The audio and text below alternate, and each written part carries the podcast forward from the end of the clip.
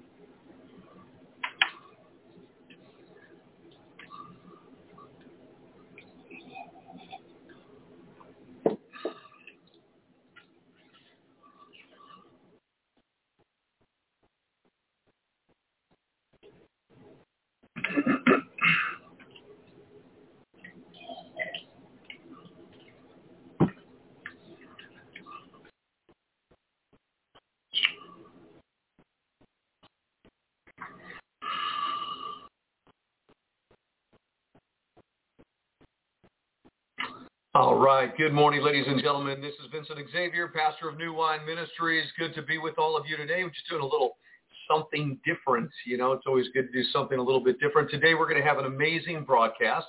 Brian and Kathy will be joining us today from Tennessee, and we're looking forward to hearing their hearts. God is good and greatly to be praised. And so we're going to praise the Lord and pass the ammunition today. So get ready for your ammunition. What I'd love to do is be able to set this up where we can find that going all the way through in the background. So, uh, but one way or the other, we're just going to say goodbye to that for right now. Stop the screen and uh, get ourselves ready to roll. Praise the Lord. And what are we doing today? Well, God is good. And, you know, we've heard a particular theme uh, the last 24 hours, Patricia and I, when I say we, uh, we've been talking about something since Saturday night, Saturday evening service, and that is the attitude develops or determines your altitude.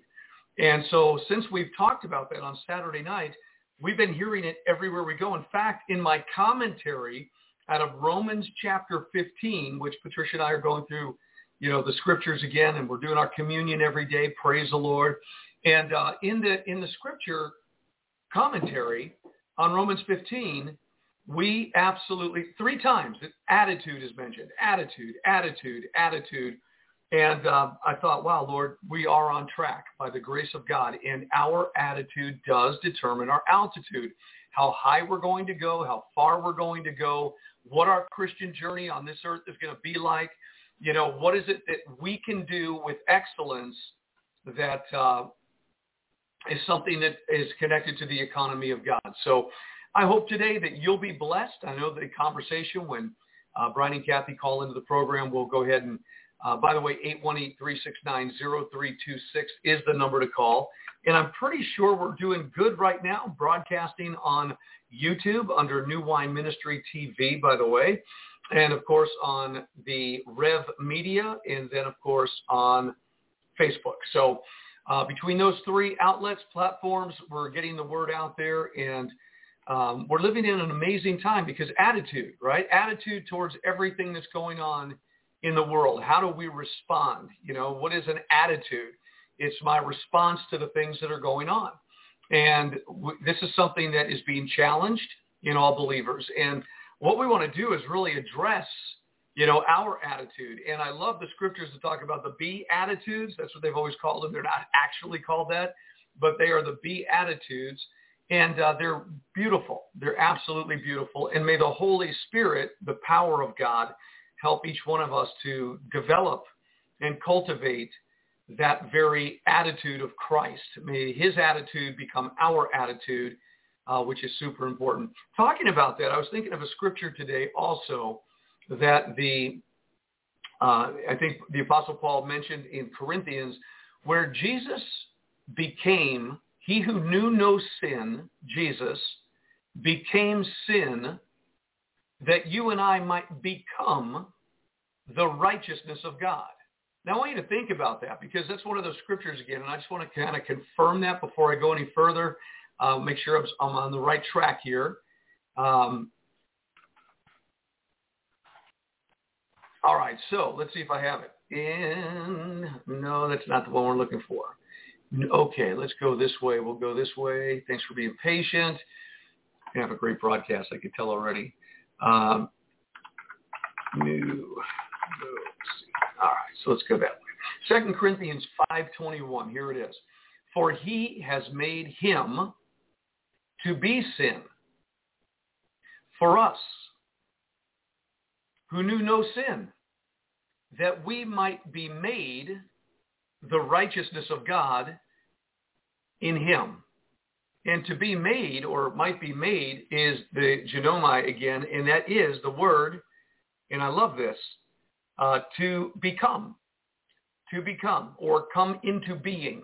And it literally talks about, um, you know, something that's brought to pass, something that, that actually becomes. And what, what we like about that is that we often talk in the New Wine Ministry family uh, is about what we are becoming, that they who received him gave he power to become the sons of God. And that every true believer is becoming. We're all in the process of becoming. And it doesn't matter how we entered into the race. It doesn't matter what our background was. It doesn't matter what we did. It doesn't matter where we came from. The fact of the matter is that when we do come to Christ for salvation and we come to the Father through him, and we receive the baptism of the Holy Spirit, the whole purpose of that is to enable us to become, to empower us to become. And when he, Jesus Christ, who knew no sin, became sin that we might be made or that we might become the righteousness of God, that's a very powerful thought when you stop and think about it. You and I are becoming, not in our own strength, not in our own might, not in our own determination or will, but it is God's determination and God's will that we're cooperating with and yielding to because it's his intention that we become the righteousness of Christ, that our lives take on that nature. It is his intention that we become the sons, the huios, of God, the very children of God, the mature sons and daughters of God without gender. It's a spiritual development. And this becoming is what this life journey is all about. We are as scripture has said, so journeying through. And there be many snares, there be many obstacles, there be many tactics and strategies and schemes of the devil to try to take as many out as he possibly can. But those who are on the path of becoming, who are walking the narrow pathway, who are who have entered in at the narrow pathway, who are walking in the spirit, learning, developing spiritual muscle, spiritual strength, spiritual things, um, becoming spiritual men and women of God. Paul said he was a spiritual man and that the natural man didn't understand anything. So this becoming what Christ has called us to be is a phenomenal reality. I mean, it takes us out of the boredom of religion and it brings us into contact with a reality that is way beyond ourselves and a transformation. And the Bible does say that we are renewed in our minds. We're to be transformed by the renewing of our minds. And so where is the battlefield? It's in the mind. Every battle that you and I are walking through is in the mind. And the enemy knows how to, you know, war on that territory. You know, the carnal mind uh, is enmity against God. The enemy's strategy is always to condemn, accuse. Uh, you know, it, the warfare sometimes gets incredible. That's why Paul writes to the church at Ephesus and says, put on the full armor of God. You know, that wasn't a suggestion. That wasn't, well, maybe I'll do today, and not tomorrow. Really, one must become cognizant of walking in the full armor of God if they're going to stand every day in the battle. And, you know, that may seem like a laborious thing, and to a degree it is, but what's so, you know, laborious about putting on your clothes in the morning? Ah, oh, gosh, I got to get dressed. You just something you got to do. Because if you walk out the door and you're not dressed, they're going to put you in a little funny house, right? So you got to get your clothes on. You got to brush your teeth. You need to take care of yourself in the morning. So in the spiritual realm, putting on the helmet of salvation, putting on the breastplate of righteousness, putting on the belt buckle of truth, shodding your feet with the preparation of the gospel of peace, taking up the shield of faith to quench all the fiery darts of the wicked one, having in your hand the sword of the Spirit, which is the word of God. That's how we go. That's how we go. That's spiritual armor. That is the mind of Christ, the righteousness of Christ, the truth of Christ, the peace of Christ, the faith of Christ, and the word of Christ. Everything Christ, Christ in you, the hope of glory. That's how we walk through the dangers of every day on this earth. We are called to be overcomers. We are called to get the victory. We are told that we are more than conquerors and that through Jesus Christ, we always triumph. So we have this victorious reality that our mind must be set on so that we can go through and not pay attention to the accusation, the slander, the God, whatever the enemy's throwing at the believer. Now, if you're a believer in Jesus Christ, the moment you believed and your eyes were opened and your awareness became, you know, available and, and you understood that God is, well, that's the day you entered into the warfare. Because before you and I came to Christ, our conscience was darkened. We were blinded by the God of this world. We didn't know anything. We had our own ideas. But when the spirit of truth entered in and reality dawned on us, well, that's when the enemy began to make war in the mind. Before Christ, we didn't care about sinning. We didn't care about doing what was right in God's eyes or following Bible instructions. But now we do. And now we've been called to be obedient to the word of God and to yield to the word of God and allow the government of God to take, you know, high power and position in our lives. So that's where the battle came in. The battle of disobedience, the battle of rejection, the battle of rebellion, the battle of all the thoughts that go into the mind. That we were not cognizant of that war because we were once captives.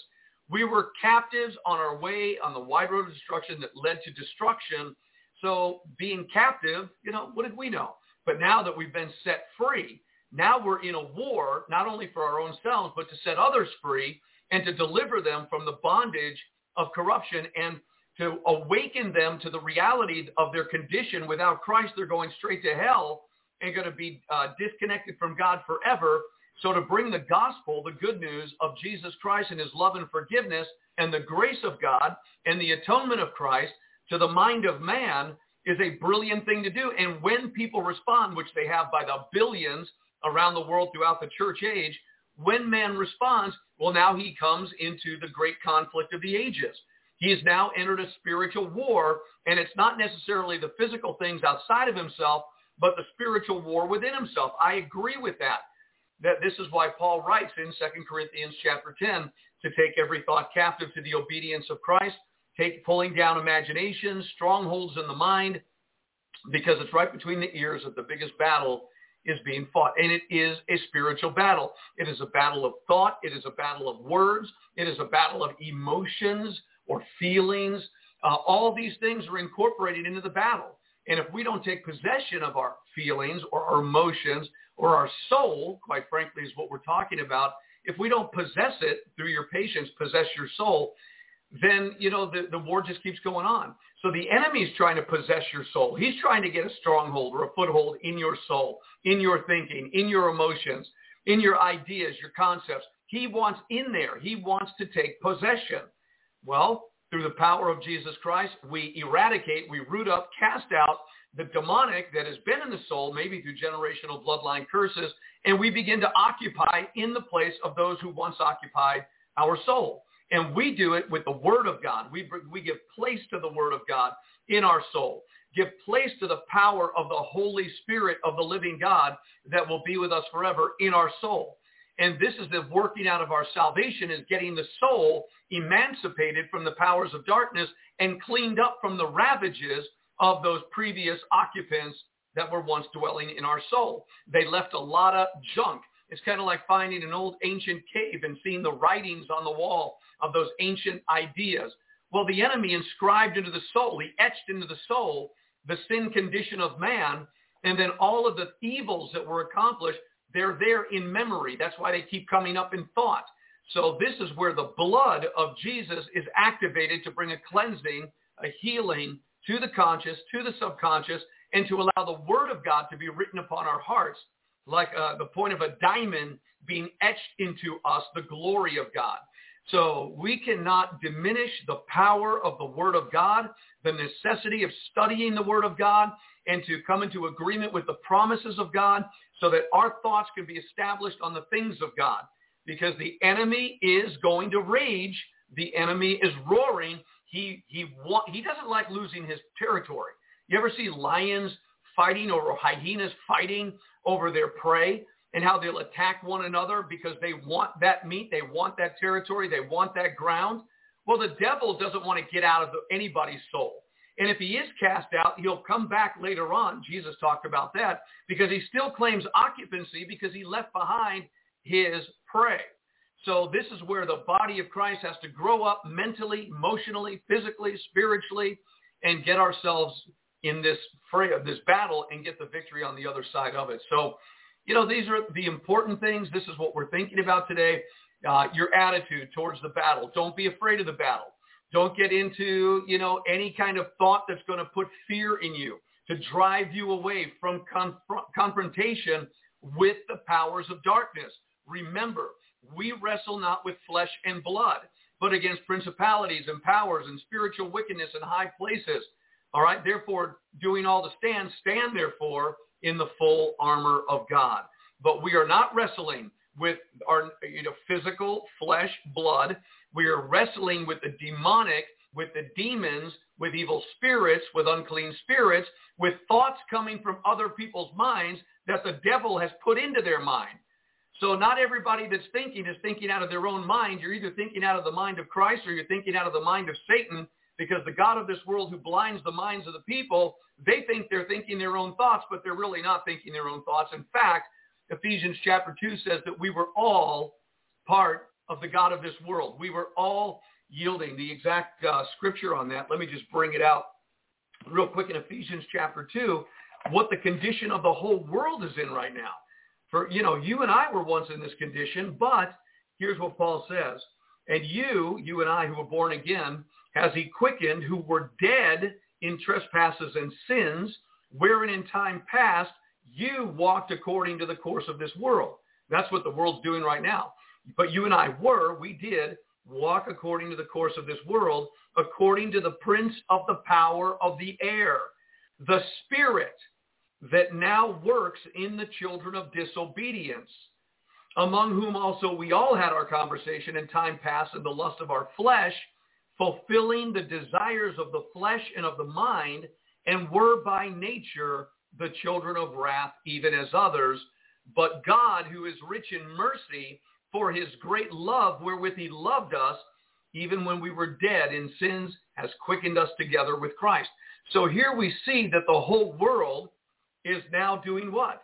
It is under the control, according to the prince of the power of the air, the spirit that now works in the children of disobedience. We were all there, but we got born again. The rest of the world is operating by the prince of the power of the air, out of Hollywood, out of Washington, D.C., out of the United Nations, out of every area where Christ is not exalted, satanic principality, power of the air, is the one imparting in thoughts. Why? Because the mind of man is darkened through sin, which gives the enemy power to impart his thought into man. This is the battle. Now, you and I, we've been born again. We had our conversation. We were once there, but the devil doesn't like to lose what was once his. So he battles the believer in the mind, telling them that they're not useful, they're not worth anything, they're they're they're they're silly and they're stupid and they're no good and they're they're wrong and they're bad and they, he brings up the memory of their past or things that they once did and tells them about their phobias and their fears and their traumas and brings up their failures and all these different things. This the devil assigns the powers of darkness to the mind of every true believer because that's the treasure was stolen from him. You who have been born again were spared. You were translated out of the kingdom of darkness into the kingdom of his dear son. You have been born again. You have been translated. You have been set free, but the enemy wants you back. And so that's the battle of the mind. He wants to maintain that even though you're not around anymore doing what he wanted you to do, that he left something behind in you that eventually he'll be able to play upon and pull upon and bring you back. But if we're allowing the Spirit of God and the Word of God to work in us, we are destroying those strongholds, pulling down those strongholds. We're being washed in the blood of Jesus, cleansed by the blood of the Lamb. No area, no place in our mind the devil has as a stronghold. Now, he may have nothing left because of the work of Christ that's been done, but he's such a liar and there's no truth in him. What does he do? He tries to suggest you need to come back. He tries to suggest there's something still there, but it's really not there. It's a phobia. It's a memory. So the cleansing of the conscience and the subconscious is the cleansing of the memory, the cleansing of the mind, the cleansing of the thoughts, of the heart. This is a washing. This is done by the blood of Jesus Christ. This is by the living water of the Holy Spirit, the river of God, which, by the way, is a crystal clear river flowing through every area of your inner life. And that crystal clear river is flowing and removing the debris of all the stuff that's been left behind by the powers of darkness, the work of what the enemy does, kind of like walking into a city that has just been hit by a hurricane. You see all the damages, but you got to clean it up. And the river of God, the Holy Spirit, is the cleanup crew that's at work in the life of a believer in the soul to clean up the damages done. Just because there's damages, the hurricane left, the demonic left, but he left behind a lot of trouble. That's how God salvaged us, our salvation, and then it begins the restoration. So you and I are in the process of restoration. So throw up your hands, praise the Lord, don't give up, don't give in, and believe and have hope, joyful hope that God who began a good work in you is going to complete it until the very end. This is part of the spiritual warfare. This is part of the spiritual battle. And I do believe that God who sent the Holy Spirit into each individual life has also brought each individual into the body so that there could be encouragement, edification, building up. There could be, you know, helping one another, caring for one another, getting your mind off yourself by serving others. There's an intention for the local ecclesia. There's an intention for it. And folks, I'll tell you what, in these last days, I can't imagine anything greater than becoming an ecclesia living on planet Earth with a body of believers who are the bone of his bone and the flesh of his flesh that occupy his mind and his mind occupies them. His heart is their heart. His word is their word. His thought is their thought. They move as a mobile tabernacle of God through the earth, demonstrating the power of the kingdom of God. Man, I, I believe that has to exist. I know it existed in the book of Acts. I know it absolutely existed. The power of God was so evident among the believers in the book of Acts that people around them did not dare bother them. We're coming towards Pentecost again. We are probably 31 or 32 days out from Pentecost. And the Pentecost is a celebration. And again, I want to remind you that what we're doing is celebrating something that's already been done. But for that individual tomorrow that will get born again and receive the baptism of the Holy Spirit, that's a fresh work for them. But the purpose of celebrating the feast of the Lord is to remember. And we're going to remember like a man who married a woman and a woman who married a man maybe 40 years ago, but they're celebrating their anniversary, right? Because they're keeping it alive. They're keeping it fresh. They're remembering the day that they fell in love and they exchanged their vows. We do that. We do that on birthdays. We do that in anniversaries. We do that on different, you know, yearly holidays. I prefer the holy days. You can have the holidays if you want. But uh, the idea is to remember and to refresh. So we're coming into the season of the Feast of Shavuot or the Feast of Pentecost, and it's all about the baptism of the Holy Spirit, the power of God that was no longer just around and about, but actually entered directly into the heart of those who believed.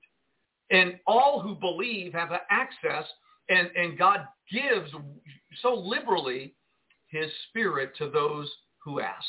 And we have asked. And so what we want to see is the demonstration of the Spirit of God because we know that the kingdom of God is righteousness, peace, and joy in the Holy Spirit.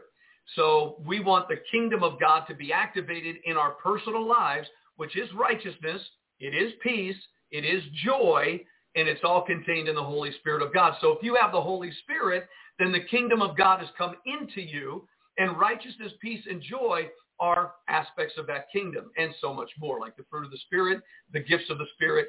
Everything is the Holy Spirit.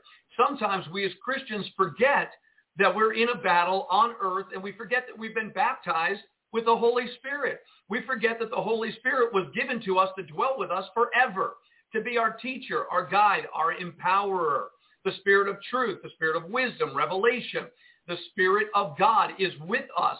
And if we forget that and we get into these battles trying to do it in our own strength, or we just simply try to use the Bible, uh, the words, well, it's the word and the spirit that work together. They are inseparable.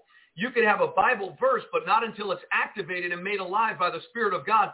So it's the spoken word by faith, energized by the Spirit, that brings the impact.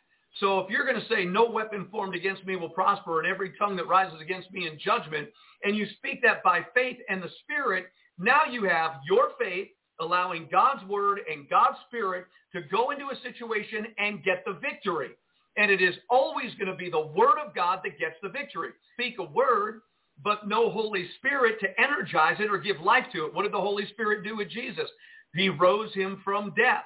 The words are dead. You, anybody could read the words of, on this book, but not until the Spirit of God energizes them and brings them to life will they have active power. So the active power of God is the Word and the Spirit. And when one speaks that word by the Spirit, in faith, believing the word and the spirit have power, well, you're going to see impact. You're going to see change and transformation. So this is the battle that you and I are in. Don't forget, when you're in a battle, the Spirit of God is standing there in you. The Spirit of God is with you. The whole counsel of God, the wisdom of God. In fact, there's nothing you don't know. You have access to all wisdom. You have access to revelation. You have access to knowledge you never, ever will be without knowing because the one who is in you knows all things. The spiritual man knows all things. The Spirit of God knows all things. He searches the heart. He searches the mind. He knows all things. So don't ever walk around saying, well, I don't know, I don't know, I don't know. What you're saying is that I am not allowing the Spirit of God. When somebody asks you a question that you don't have the answer to immediately, just wait a second and ask the Holy Spirit, what's the answer to that? What is the answer to that question that I just got? Rather than just a quick, I don't know, because then you're denying the power of God in your life who does know. You see, you actually do know. You do know how to win. You do know how to get through. You do know how to get the job done. You do know how it works. You absolutely do because you have the wisdom, the mind of God in you through the baptism of the Holy Spirit. You are fully equipped for the battle. You will always win. He always causes us to triumph, the Bible says. He, he called us to be more than conquerors. We have the victory through our faith. Here's the victory that overcomes the world, even our faith in the power and the Spirit of God, the Word and the Spirit. So you're going to need it. You're going to need it. We're all going to need it. You're going to need the power. You're going to need the Spirit. Now, I'm waiting for Brian and Kathy to give me a shout here any moment now. 818-369-0326. Press 1 on the dial pad, and I will bring our dear friends and missionaries that have traveled from Honduras, and they've been around different places, and uh, we want to get their heartbeat today. Uh, I think they know a little bit about spiritual warfare. I think they know uh, probably a lot about it because when you're on the mission field and you're going into areas that have been occupied by devils and witch doctors and satanic priests and you get involved with unbelief and doubt and false religion. I mean, you're in a battle, and yet it's a glorious battle because the Apostle Paul, one of the greatest missionaries ever, he went all these places and confronted all these things, and he preached Christ right in the midst of it, and his love for God was great. So Brian and Kathy, we're going to welcome them to the broadcast today and say good morning. God bless you. How are both of you doing this morning? We're doing we're doing great. Supernaturally Excellent. blessed. Yeah. Excellent. I thought I was actually we were in the queue already, but I forgot to push one when we when we when I dialed in. So we've been here the whole time. Just That's awesome. Listening That to is awesome. um, the, the word of God. Beautiful.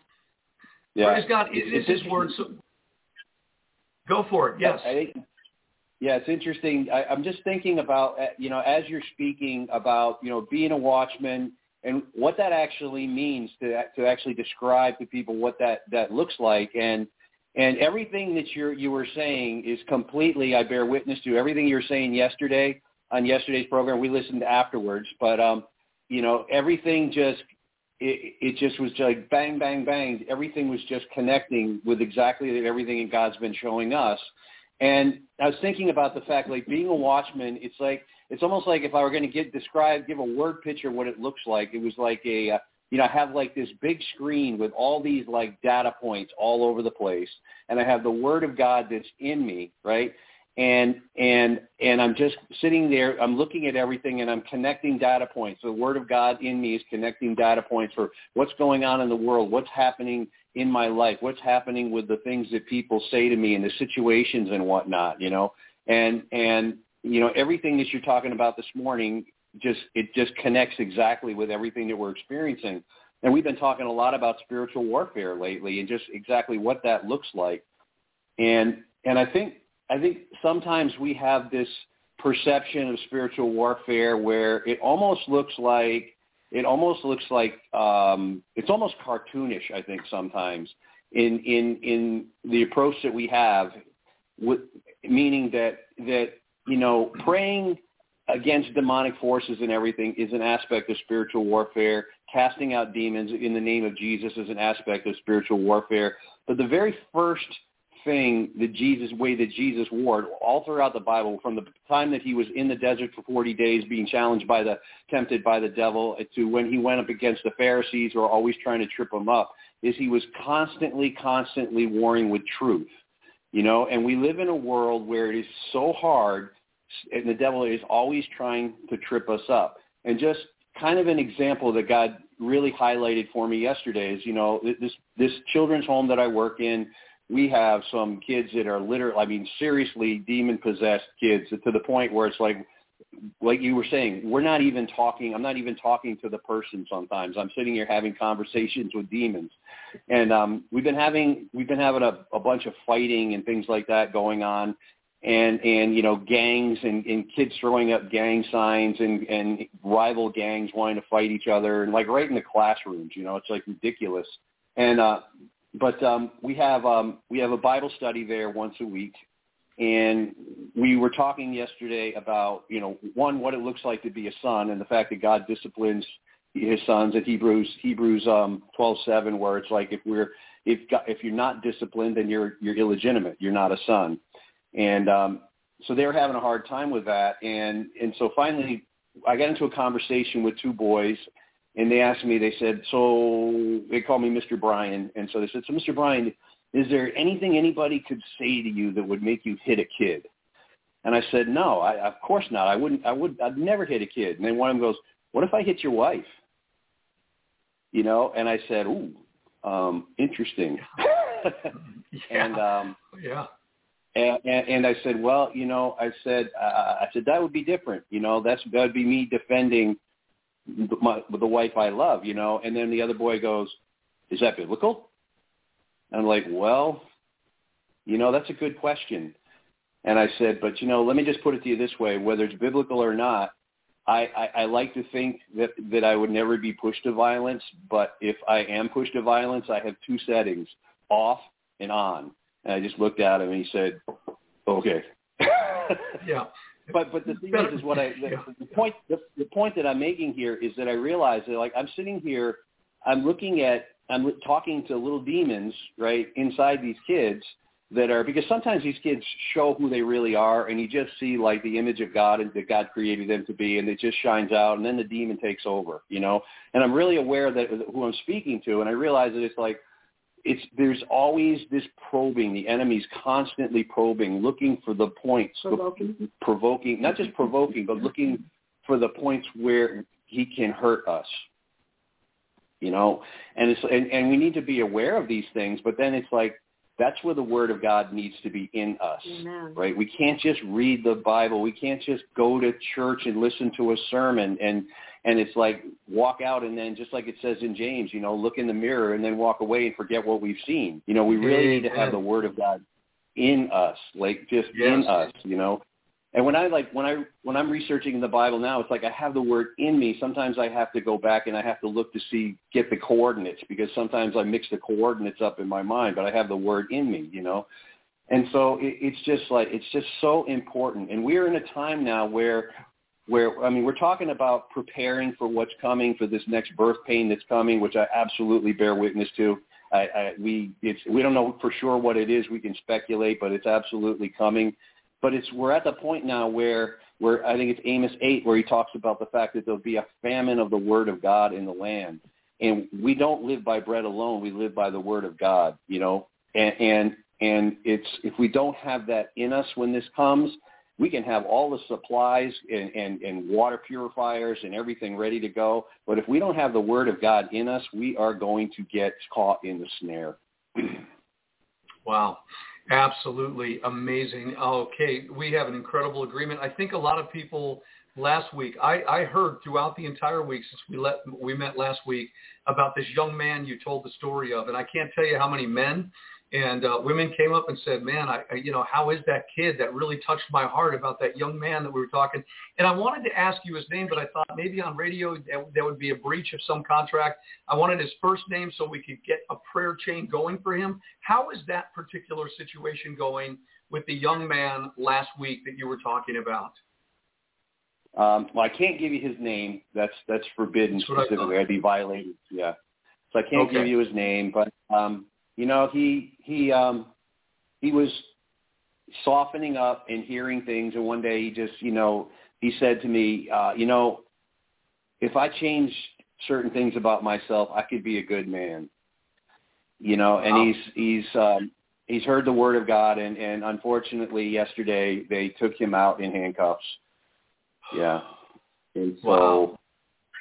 but the thing is oh, is is it was such an it was such an example it was such an example of to the other boys that you know, and we used it in, in our Bible study to, to to explain the discipline of God and the fact that it's like you have a choice, you have an opportunity. When they come to our facility, it's it's it's probably the best facility that anybody any kid could get put in under the circumstances. Obviously, it's hard because they're they're taken out of families, all them don't have families and whatnot, and they get into trouble. And but but if you if you refuse to hear the word of God, if you refuse to believe, if you deny Jesus, even in spite of all the evidence that tells you to do otherwise, there is a point where it's going to be too late.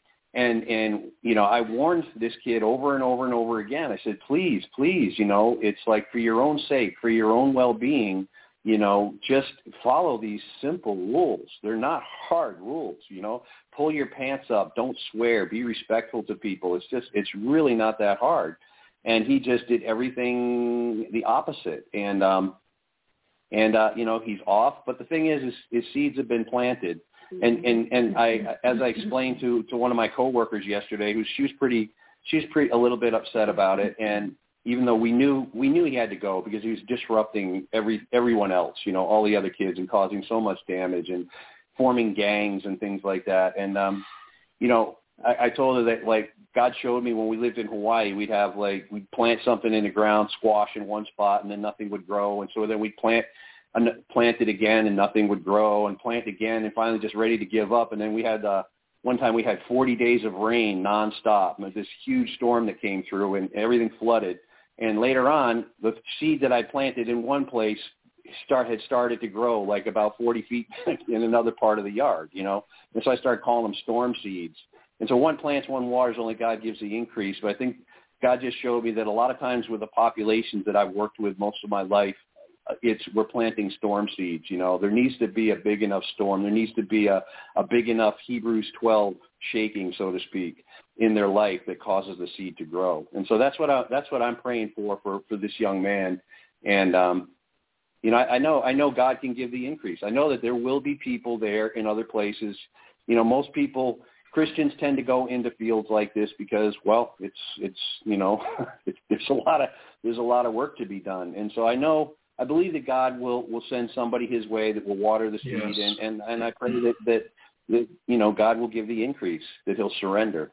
So.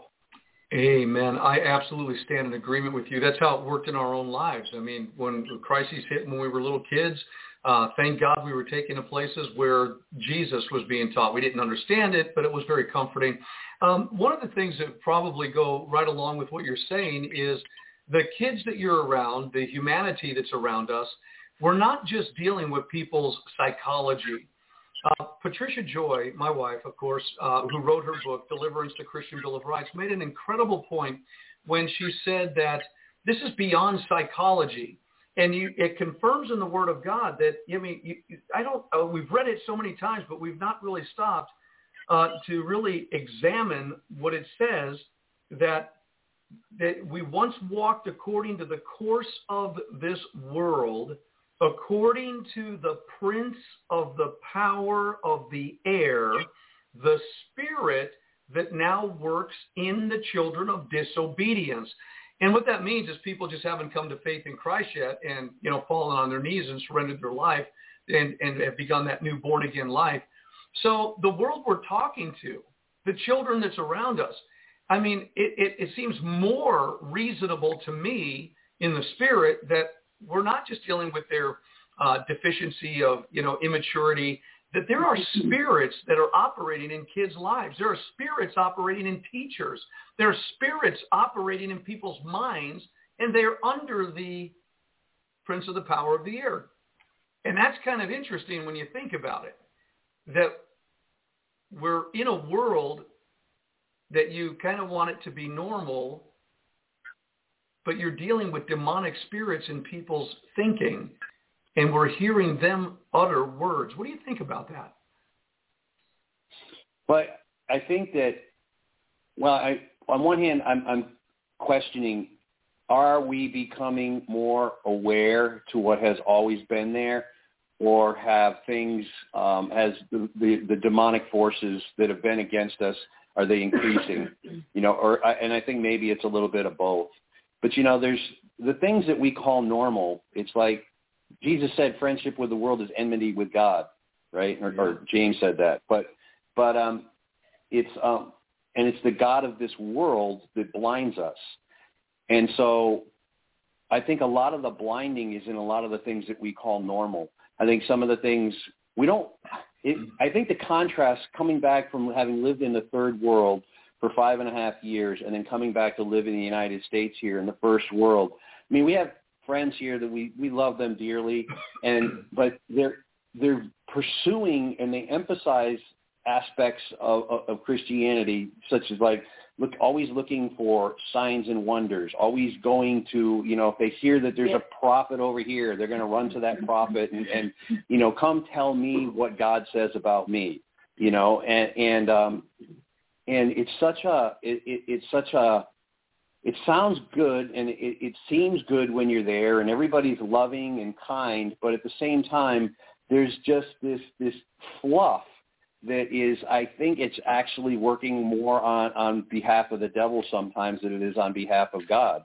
And we pursue comfort and we pursue pleasure and we pursue entertainment, even in the church. It's like how many people go are, are going to a conference or whatever to, uh, especially like a prophetic conference, for instance, to hear from the prophet or the man of God. How many people are going to really pursue the truth of God, and how many people are going to really be entertained? you know, and it's um, I think that, and I've been trying to write a blog about this, and I haven't been able to get it out yet. But there's this thing where like the story of Narcissus, who was a, uh, a Greek um, figure from Greek mythology, and, and basically the story is that he, he saw a reflection of himself in the pool, and he fell in love with it, and and that's where we get the uh, the word narcissism from, right? Self love. And I think our culture we we are so hmm. um, we're just conditioned from birth to be so in love with ourselves that we don't even really know that we're just so in love with our own reflections. And I think that so much of what, what I see happening in the body of Christ is people people intend to pursue Jesus, but what they end up actually doing is is worshiping the, their own reflection in God's eyes as they imagine it. And and it's just such that is the norm. I mean, this is kind of the norm that I think that that that uh, our society has us trying to cultivate, and we don't even realize it. We're we, we we want our comfort, our blessing, our prosperity. We want our success. You know, we want to make our impact. And I went online, eh, you know, just looking. I just I just looked up the word world changers. You know, because one of the things that God really convicted me on the mission field was when I went on, I was going to be a world changer. And I was like, in all my all sincerity, wanting to do something for God. I wanted to serve God but you know, I was looking at myself as a as a world changer, and I was looking at other people that were called world changers, and I wanted to be like them. I wanted to look like that, and I wanted to be I wanted to be able to see myself as God's right hand man and His special, like you know, like the one that Jesus loved. You know, yeah, and, and get it. And um, I, I just it's it's just it's just so deeply ingrained in us that we don't really know how to separate it, and so for I think that's one of the benefits of mission trips can be. But then with short-term mission trips, sometimes the short-term mission trips reinforce the narcissism because everybody comes and they're taking selfies with the poor little kid in the dump and look what I'm doing and look what I'm doing for God and it gets posted on Facebook and everybody's like, oh my gosh, you're so wonderful, you're so amazing, and it just kind of reinforces everything. But when you go and you actually live in a third world country and you actually live among the people, it's like you begin to and you find out like wow I, if it weren't for these people i wouldn't live a week. I'd be dead within a week you know? And and and you and you develop this sense of honor for the fact that they have absolutely nothing. And so many of them have a deeper revelation of who god is than we could ever possibly have. It's it's it's humbling. And um i don't know. I don't know how we i don't know how we get past that. I don't know how we get past this except for i think it's the purpose one of the purposes behind God's judgment, behind God's discipline, you know, which is to bring us, it's the shaking and it's the, it's the, uh, First Corinthians 3.15, burning up, you know, whatever is not of him will be burned up will be, be remained. And, and, and, and, you know, for some of us, it's like we're going to be saved, but through fire, you know, with all this stuff burned up. And I think, I think it's what's coming. And I think it's part of the reason why we've got to go through this. And, um, yeah, and so there's there's so much of what we think we understand about what's good is is is not actually good. I think that's really what I'm trying to say. Yeah, well, you said a lot. It needs to be unpacked. There's a lot in there, a lot of treasure that just was said. Um, I think maybe the proper response from every single uh, person that has accepted Christ is what Paul, who's a great example, the Apostle Paul, when he saw himself for who he really was, beyond his religion, beyond everything. He said, "Oh wretched man that I am, oh rotten to the core." Mm-hmm. He saw himself in a reality, but afterwards, he talked about the joy. He talked about the hope. He talked about the love. He talked about the great things that were happening because God was doing them. He said he didn't want to boast in anything that he did. He wanted to boast in everything that God did. And so it, it's a perspective um, the balance is is that yes, none of this is from us. Um, my self-serving, self-loving way is rotten to the core. The narcissistic way of my life is rotten to the core. Once I acknowledge that and I receive of Him, and I, I learn to love and walk in this, well, now I can have joy.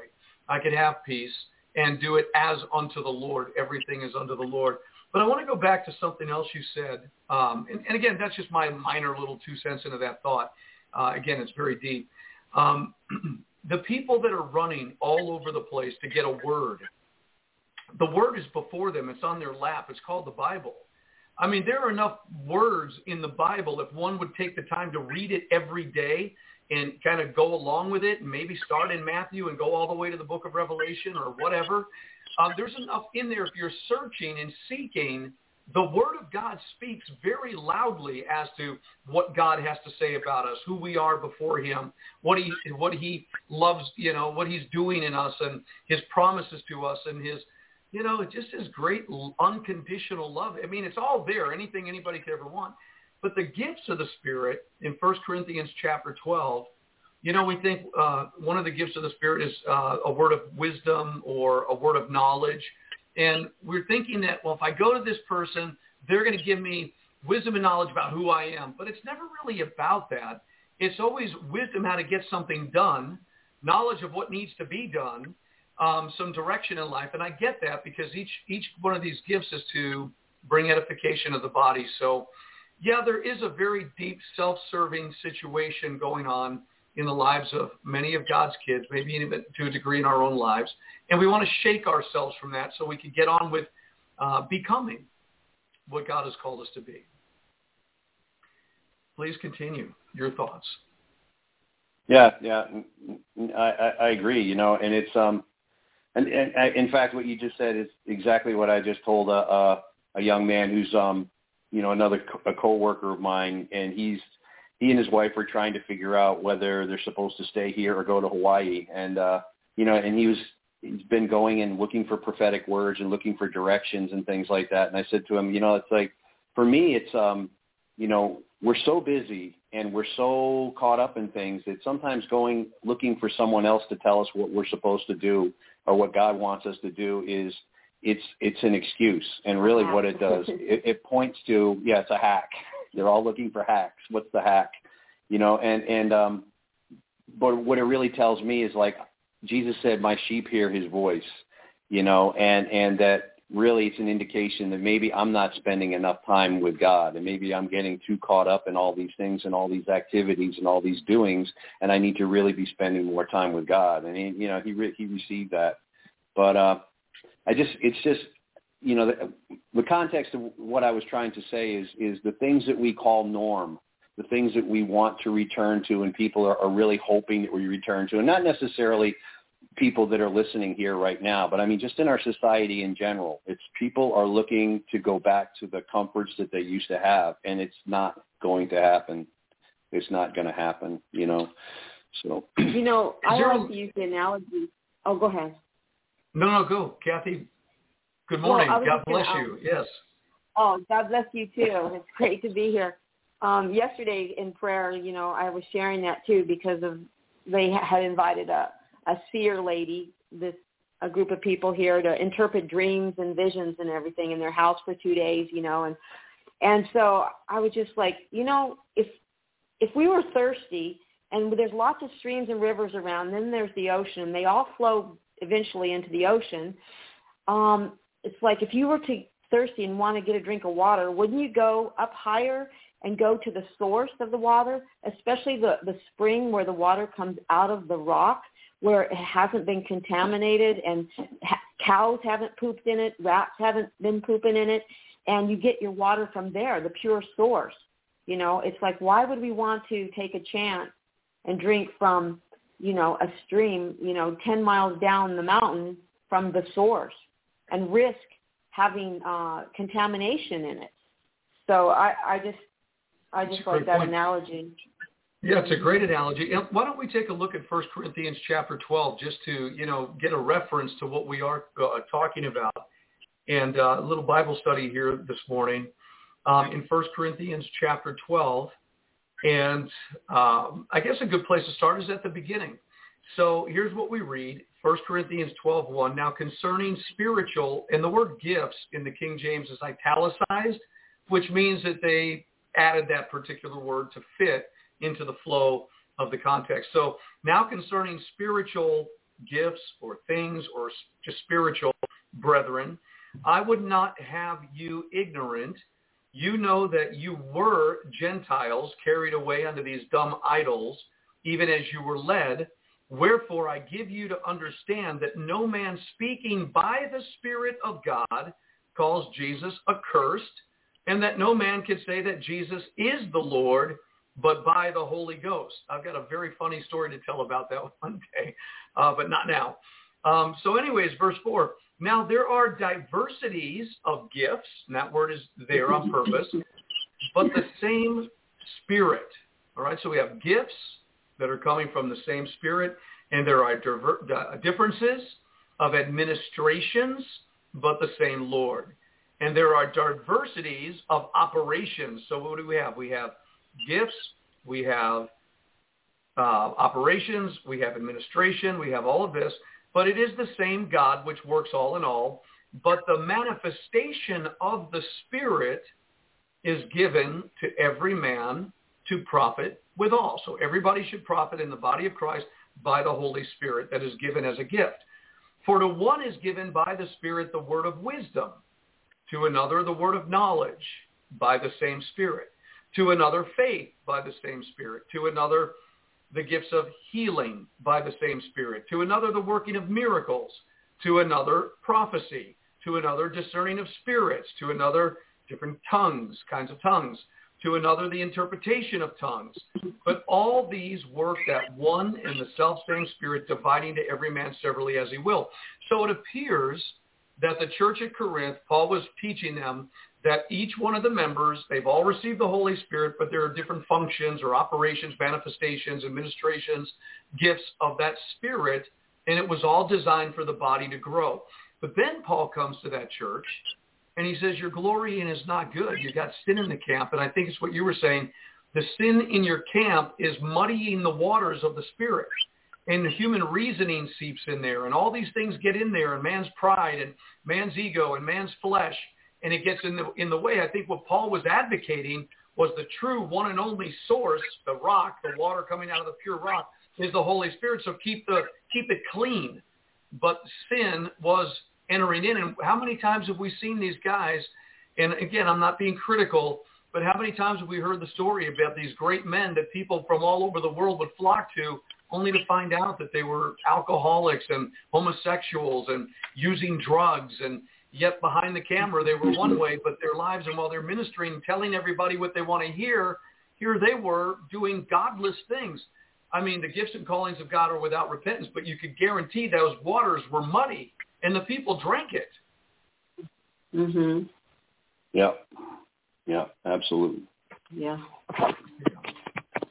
so i don't know how we got into all that today but i'm glad we did um I think it's I think it's really it, it's it's a really important point, you know, and and I guess I've read that scripture many many many many many times, and I it's the first time I've actually caught the fact that, that they're glorying in they're glorying in their gifts, and that there's there's sin mixed in, and it's interesting the time that we're in right now where we're we're dealing with you know leaven, and we're supposed to be sweeping the leaven out of our lives, you know, and so I think sometimes sometimes we want to kind of gloss over the leaven, but it's like Jesus said, a little leaven leavens the whole loaf, you know, and we're, I think we're in a period of time now where we really do need to sweep the leaven out of our lives. And, and some of this stuff is, um, you know, it, it's, it's during the Feast of Leaven, the, the, the father, the patriarch of the house would go and he would light a candle and he would go through the house at night looking for the leaven that was hidden, you know, and so there's we're a lot of times we're really good at getting the big clumps of leaven out of our life that are really there for everyone else to see.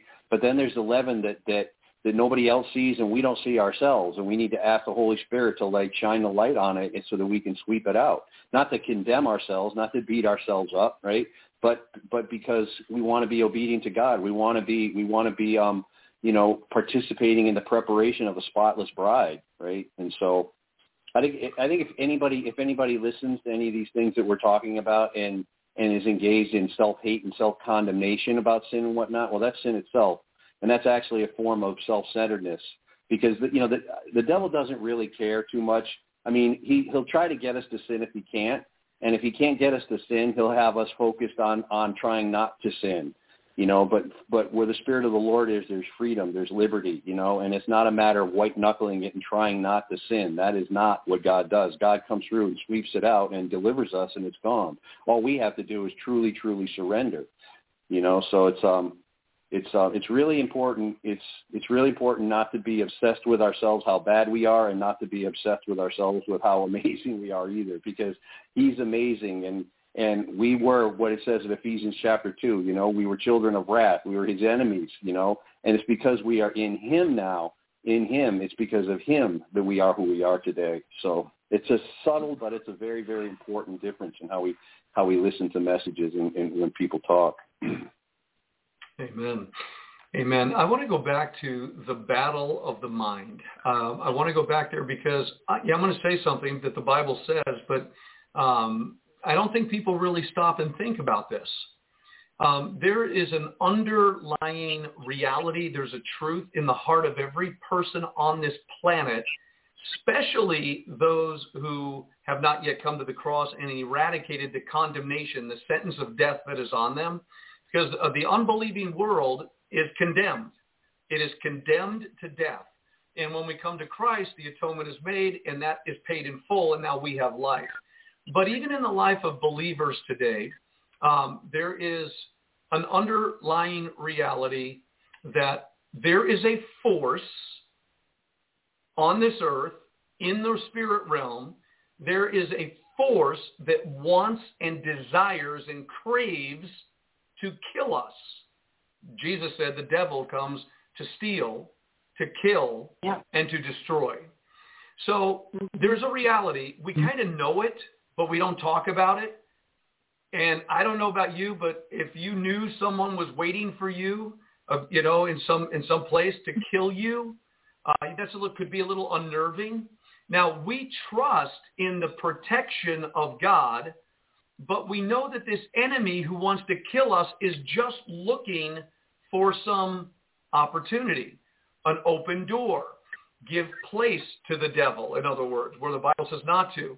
And so the battle is in the mind for the enemy to either he's already in the mind established, which means he has opportunity. I mean, think about it. If the devil is in your mind, if the devil is in your soul, if the demons are in your conscience and they're active and they're operating, they are killing you. Now, God's mercy may, you know, be laboring to get you to come to understand that this is a reality, or the enemy is bombarding your mind every single day trying to weaken it, to break down the forces, to break down the protection, to get you away from trusting God or hoping in God or believing in God. And he's just every day, and you kind of get the feeling in these end times that this is the spirit that is descending all over the world. And God's people who are born again are going to have to continue to fight this battle. It's not like, you know, it's just a done deal.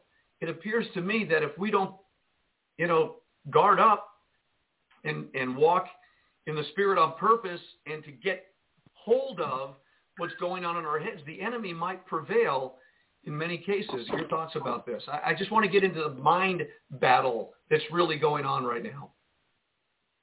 Yeah, I, absolutely, and and it I, it comes right back to being in the Word of God, so that the Word of God is is in us, you know. And it, it, is Jesus said this: the uh, the kingdom of heaven suffers violence, and the violent take it by force.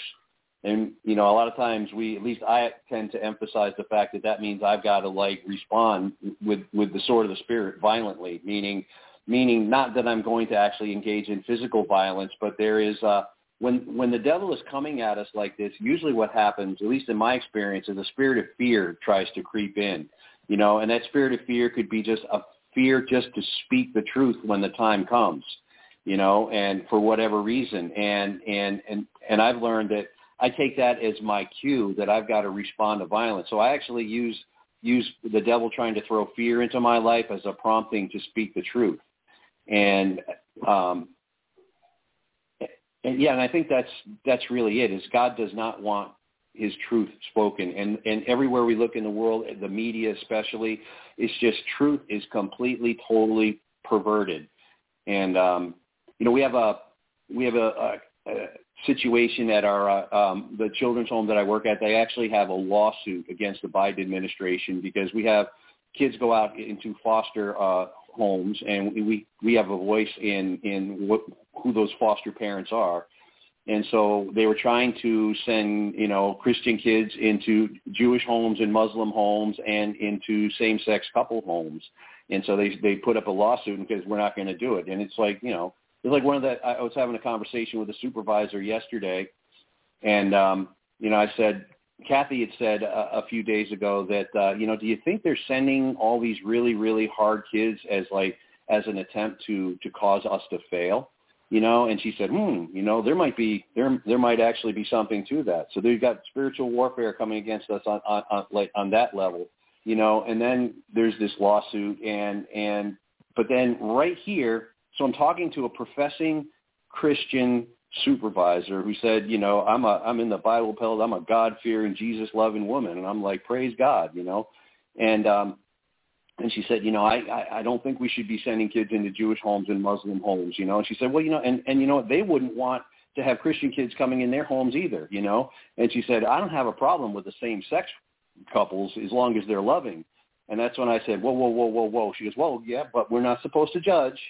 And so I, then, you know, I just laid it out. And this is a supervisor, and I just like, but I spoke with authority, like in a way, like at first I thought, like, well, maybe I'm being a little bit too hard and bold here, but I just laid it out. I laid out the krino and akrino, the, you know, um, Matthew uh, seven one versus uh, Second Corinthians, you know, five, um, or First Corinthians five. Uh, you know that a righteous man judges all things, and And then, and I just explained the the or God's order with man and woman and father, and what's happened in society with fathers being taken out.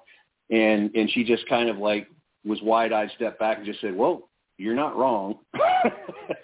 but but the but my point here is, is that there was that there was that here's a supervisor. Here's something that like not everybody that works there is a christian. And so even though we can preach jesus sometimes we have to tread lightly with our with our peers and with our supervisors. And i just like the spirit of fear came in and said shut up shut up shut up. Don't push it. And i just pushed through. And i just i just declared god's truth to her.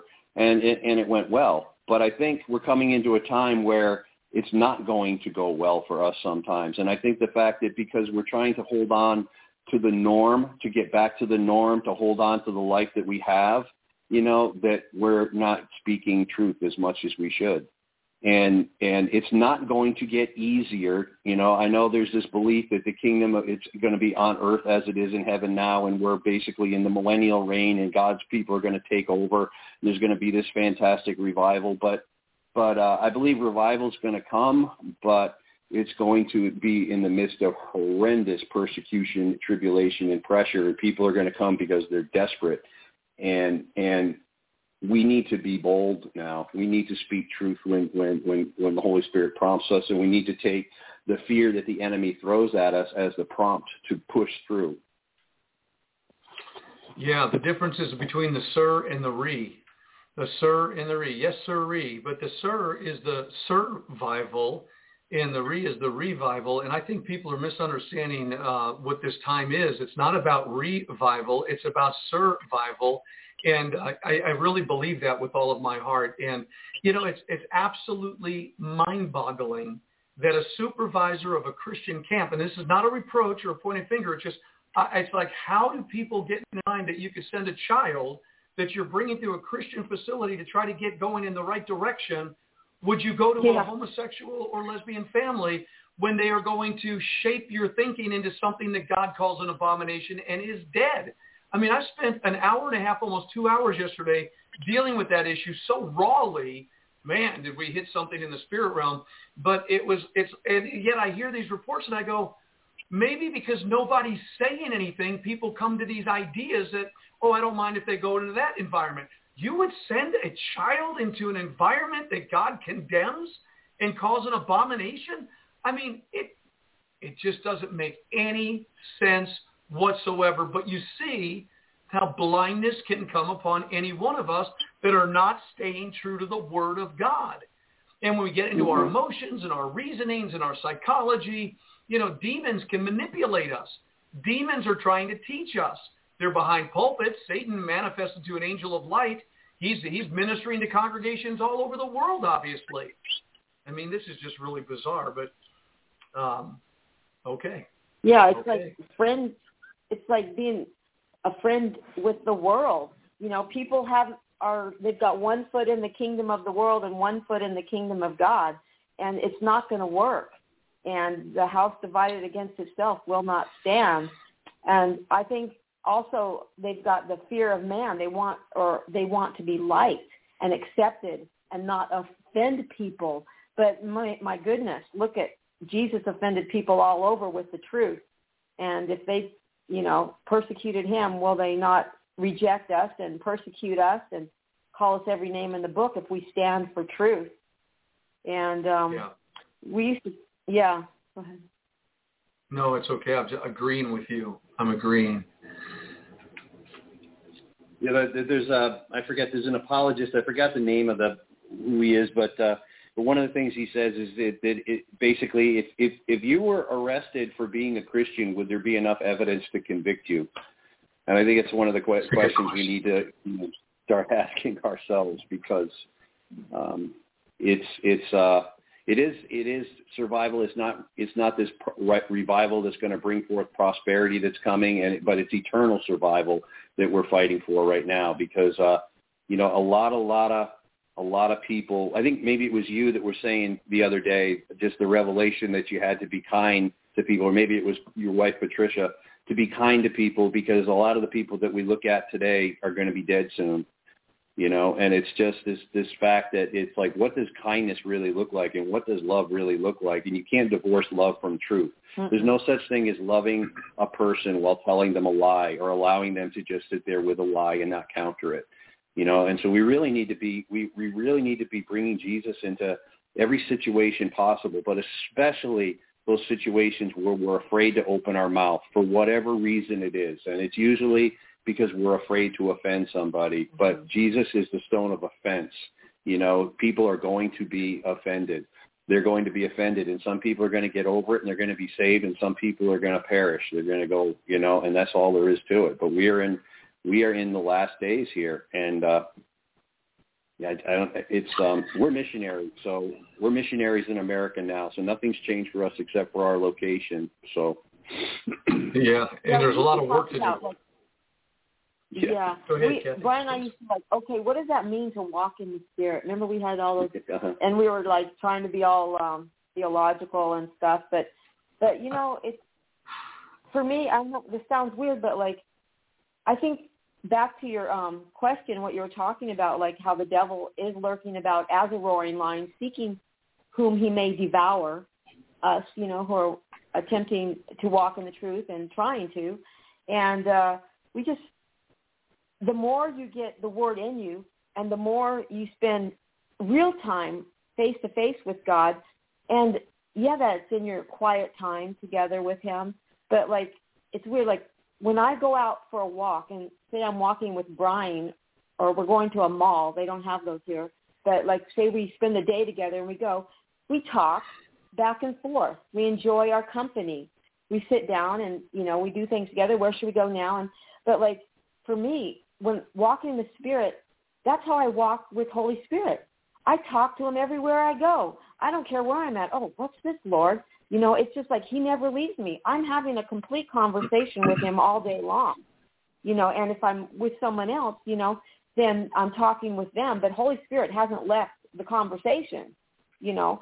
And it's like, um, but he's just part of me and and um and I think, you know, I ask him, you know, I and we need to come and say, where did I miss it, Lord? And check ourselves and ask him, God, correct me. Is this wrong? And, you know, for the littlest things. And I invite conviction all day long. It's such a beautiful thing when you get like a, the gift of repentance, you know, because like all of a sudden you're closer to God instantly. We shouldn't be afraid of having him check my heart. You know, we check our own heart and then, Lord, did I miss something?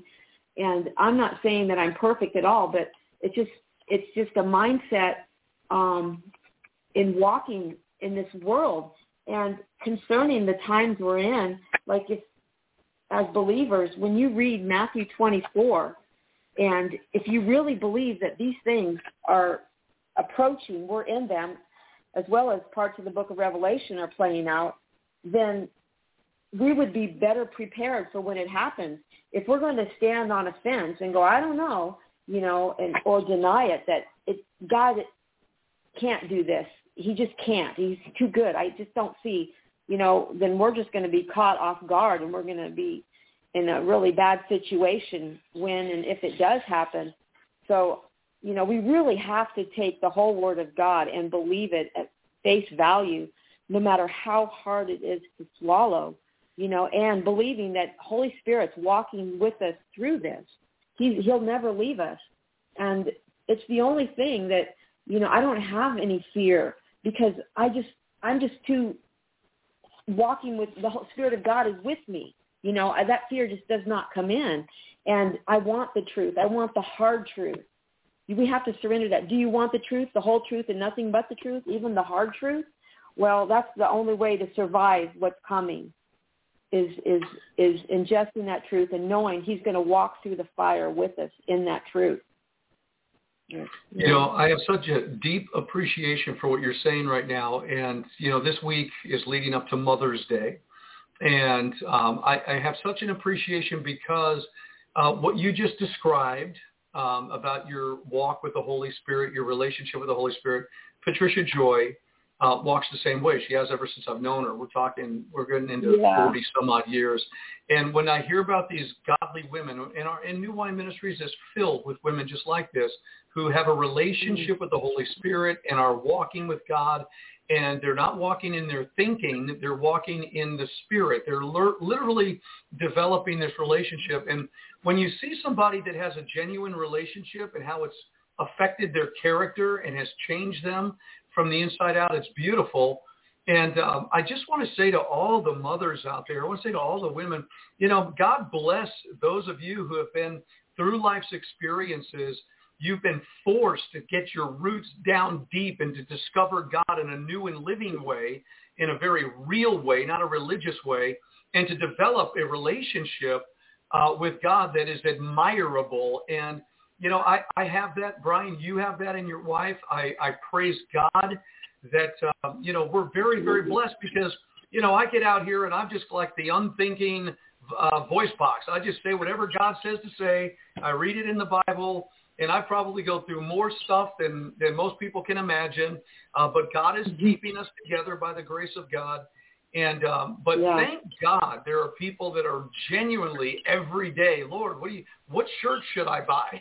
You know, should I get two percent or one percent milk today? Should I even buy milk today?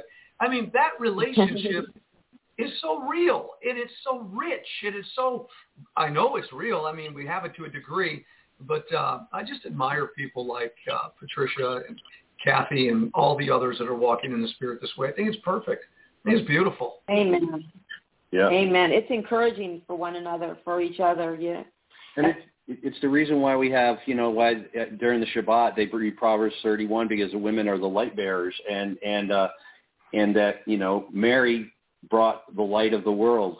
You know, she bore the the light of the world, and uh, and um, it's sometimes there's the, the church has has turned Ephesians five. You know, husbands, uh, uh, wives submit to your husbands. Husbands love your wives as Christ loved the church. They put such an emphasis on like the the it turned it into this unholy domination of, of, of women, and and then you know unbelievers have used that as a way to like kind of uh, you know persecute the church basically, but but really it's it's an it's just like an appreciation for God. It's like part of the way I work you know, God speaks to me in my life is through my wife, who He's blessed me with, you know, and it's like, um, yeah, it's because we we teach a a, a woman's uh, recovery class every every Friday.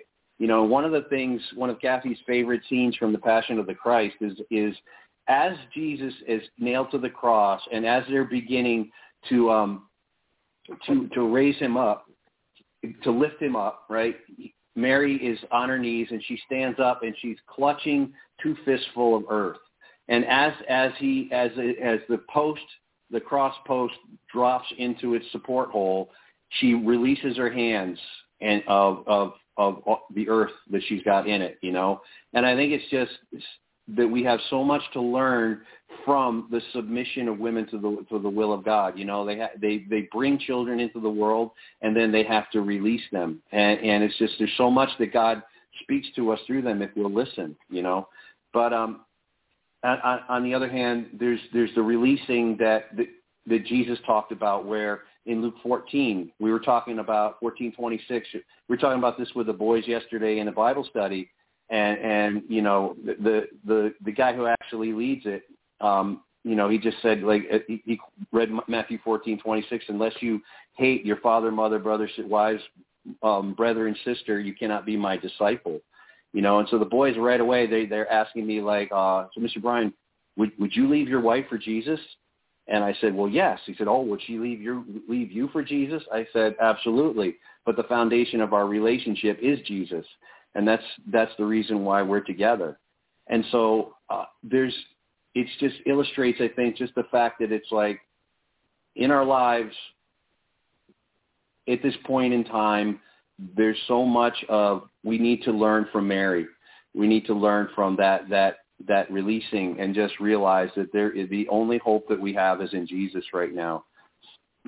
Yeah, I think that um, the dirt to me represented um, you know every every earthly, worldly hope of mm-hmm. him not of keeping him off that cross. And so when she released it, now she's like, all right. And that's that's kind of like how with all the um tribulation that I've been through with my own children and and with situations concerning them mostly is like it's just that over and over just like okay this is the answer is not going to be in this world. It has to be a supernatural answer. Okay, and I don't know that right now. So God, I'm going to lean on you because you do. I give up. There's no natural hope anymore. It's all supernatural in you, the hope. Amen. Amen. There is a day approaching, and I'm speaking about the day of Pentecost uh, at this moment. And for anybody that's been married and celebrates an anniversary, uh, there's two different ways you could celebrate an anniversary. Okay, for example, it's probably more, but I'm thinking uh, a, a married couple, uh, they they were married 25 years ago, 30, 40, 50, whatever it is, and they are their anniversary date is coming, and they can take that moment of remembering the the day that they exchanged their vows, and they can just remember it and go, yep, I remember, you know, 25 years ago on this day we got married, and I'm so glad that we did, and, and we exchanged a little gift here and there. Um, but one could also go a lot deeper and desire, like it says in the book of Revelation concerning the church at Ephesus, unless you return to your first love. And sometimes through time, you know, relationships, they kind of, they harden together. They're good. They're together. But the refreshing, the going back, the remembering of that first love. I think everybody remembers what it was first like uh, when we got into our relationship, into our marriages in a, in a positive way. Um, you know, everybody comes in there, but there was that moment of love was there. I don't want to live without you. I don't want to be on this planet without you. Uh, you know, you're everything to me and you're in love with this individual. And now you're celebrating that time and there's, there's an ability to go back there and say, I want that first love. I want that refreshing that, that, and the day of Pentecost could be a day if we go, yeah, 2,000 years ago, the Holy Spirit came in Jerusalem in an upper room and they all got filled with the Holy Spirit. And you could knowledgeably uh, identify that day but there's such a desperation right now, maybe like in a marriage in some cases, but there's a desperation for the baptism of the Holy Spirit to become a reality in the life of believers. We need a refreshing. We need those who have gone to this point and have remained faithful to the Lord. And, you know, the, the warfare has been incredible. We need an outpouring of the Spirit of the living God to take to, to hit us. I mean, a double portion. We need the supernatural. We've been walking in faith. We've been doing the works the way that God did it.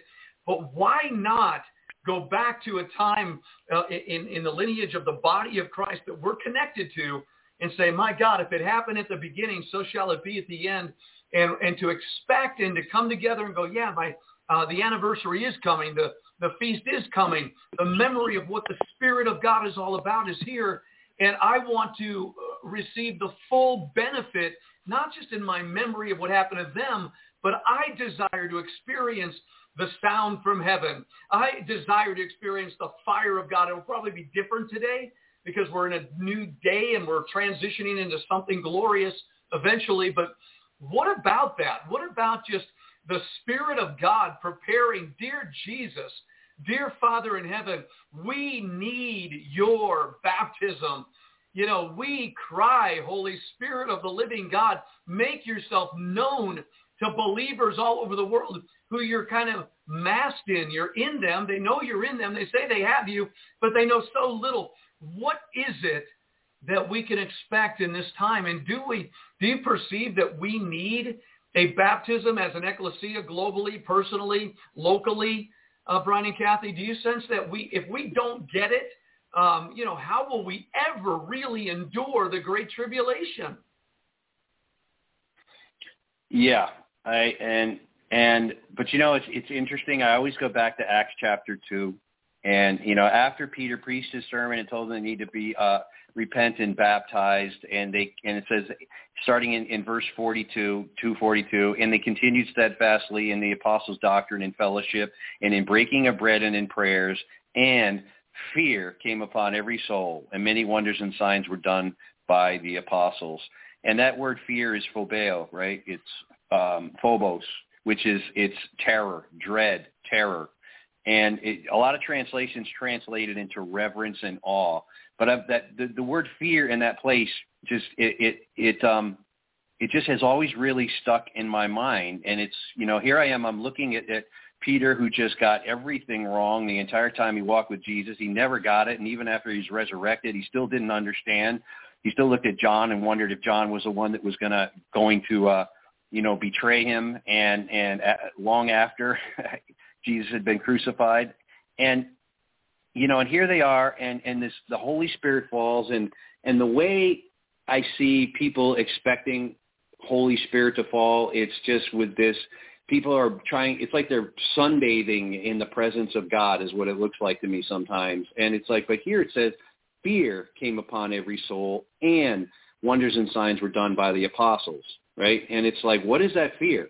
You know, it was the fear of God that fell on them. They weren't just lounging and basking in in, in a you know gold dust cloud in the presence of God and just kind of like it's almost like it's it, it's almost like people expect the baptism of the Holy Spirit or the presence of God to kind of feel like a a hit off a marijuana joint or something sometimes. And it's like, but here they're talking about absolute terror came upon every soul.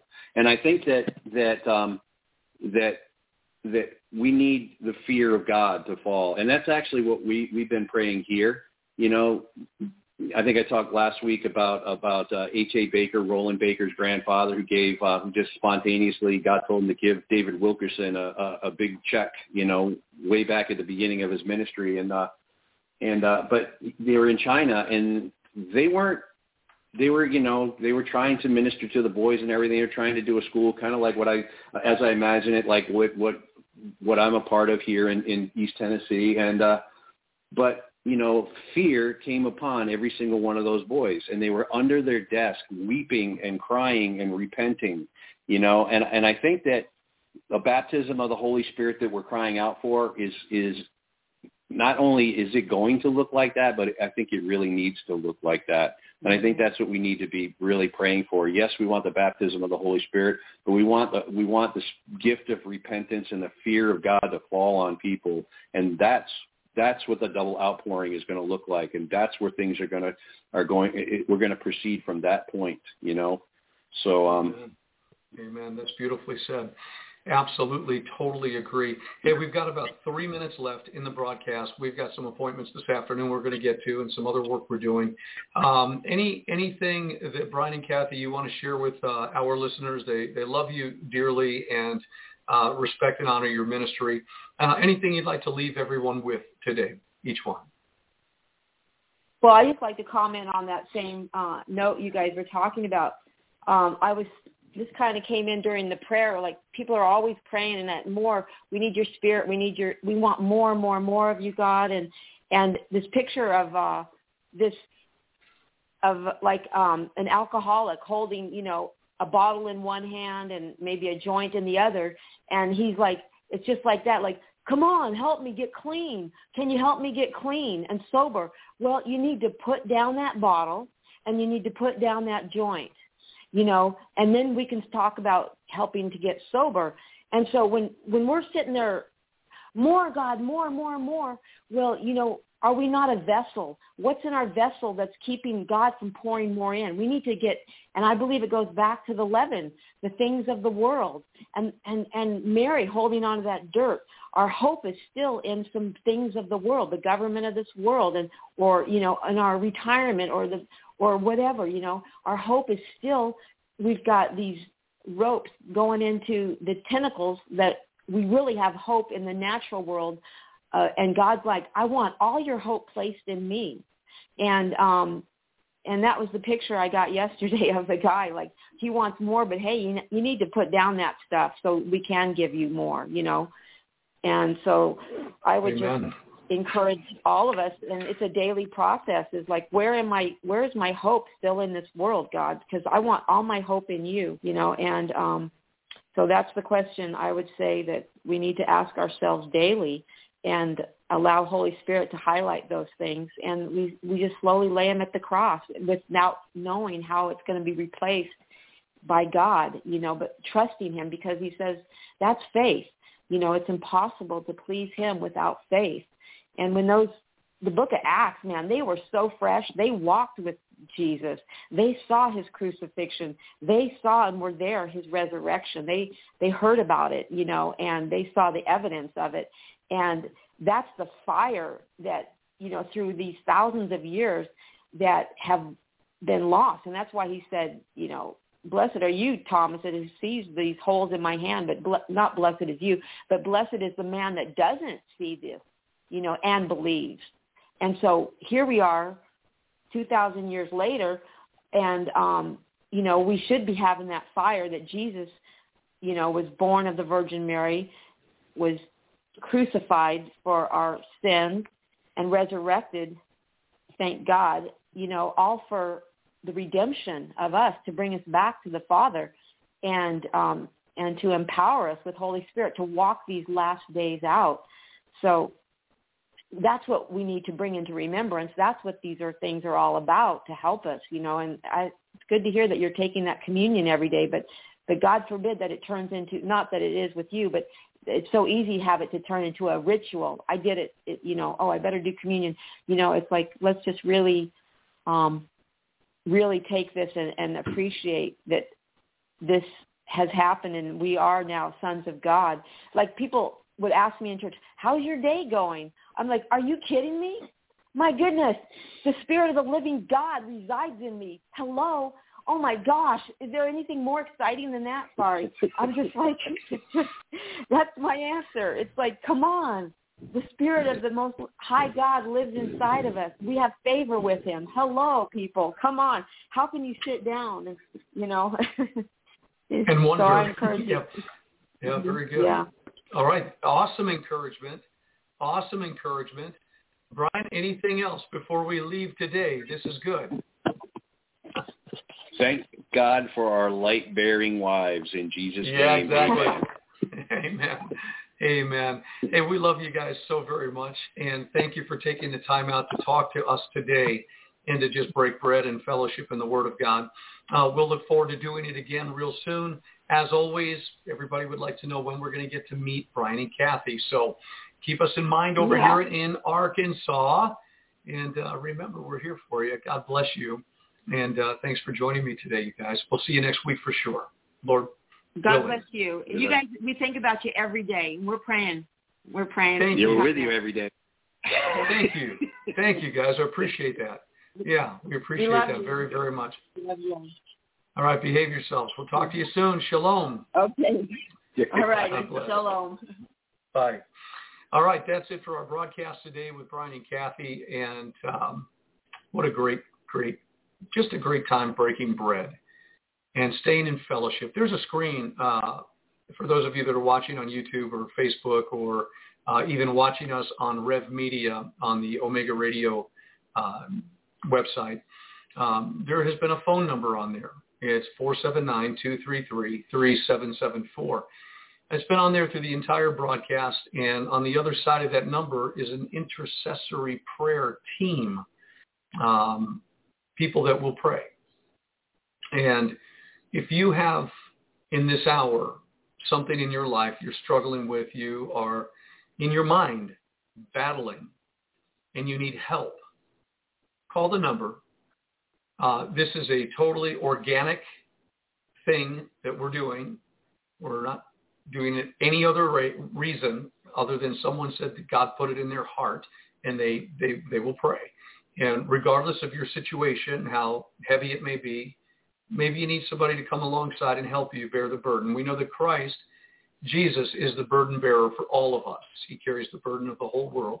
But we are to also carry one another's burdens according to the word of God. Each man will carry his own, but there's our times we come alongside him for prayer, for intercession. Call that number 479-233-3774 and you will receive what you're looking for. And let them stand in the gap with you. Let someone help you, come alongside of you. Uh, don't go it alone, especially when it comes to your mind. Don't go it alone. Keep your mind in the will of God. Keep your mind in the in in the absorption of the Holy Spirit. Let the Holy Spirit saturate your thought, your mind. Keep speaking the word of God. Move in the spirit of God's word and just keep your mind. Put the helmet of salvation on. Take every thought captive. Bring it into the obedience of Christ. This is a battle, a battle of the mind. So fight a good fight of faith. Fight a good fight of faith. But if you need help, you get the help. This is what the local body is for. We love you. It's been an honor to be with you. I want to thank uh, a couple of people that have blessed the ministry with not only their prayers and their love for the ministry, but their financial gift. Thank you uh, for the uh, the gifts that did come in. You know who you are. May the Lord bless you richly, multiply your seed sown, and increase the fruits of your righteousness. Tomorrow, I hope to be on the air with Pastor Jeff Bass, and Friday with Brother Don Huddle. So we'll see how things go. Uh, stay the course. We'll see you tomorrow. I pray and trust that today's broadcast with Brian and Kathy was a very fruitful and meaty conversation, something to chew on throughout the day and the days ahead. Okay? Till we see you again, God bless. Over and out. Shalom.